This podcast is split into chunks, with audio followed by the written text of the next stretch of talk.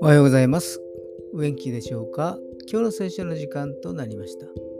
今日の聖書の箇所は旧約聖書信玄25章21節信玄25章21節でございます。お読みいたします。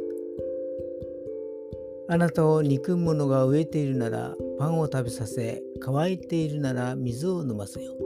なぜならあなたは彼の頭上に燃える炭火を積むことになり主があなたに報いてくださるからだ。アメン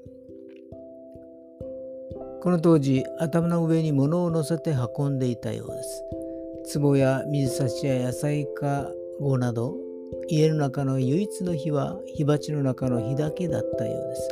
火が消えてしまうと隣へ炭火を借りに行かなければなりませんでした。隣人が優しい人なら炭火を多く積むだろうし、そうでない人ならそれなりだったのでしょう。そして火鉢を頭に乗せ自宅へ戻るのです。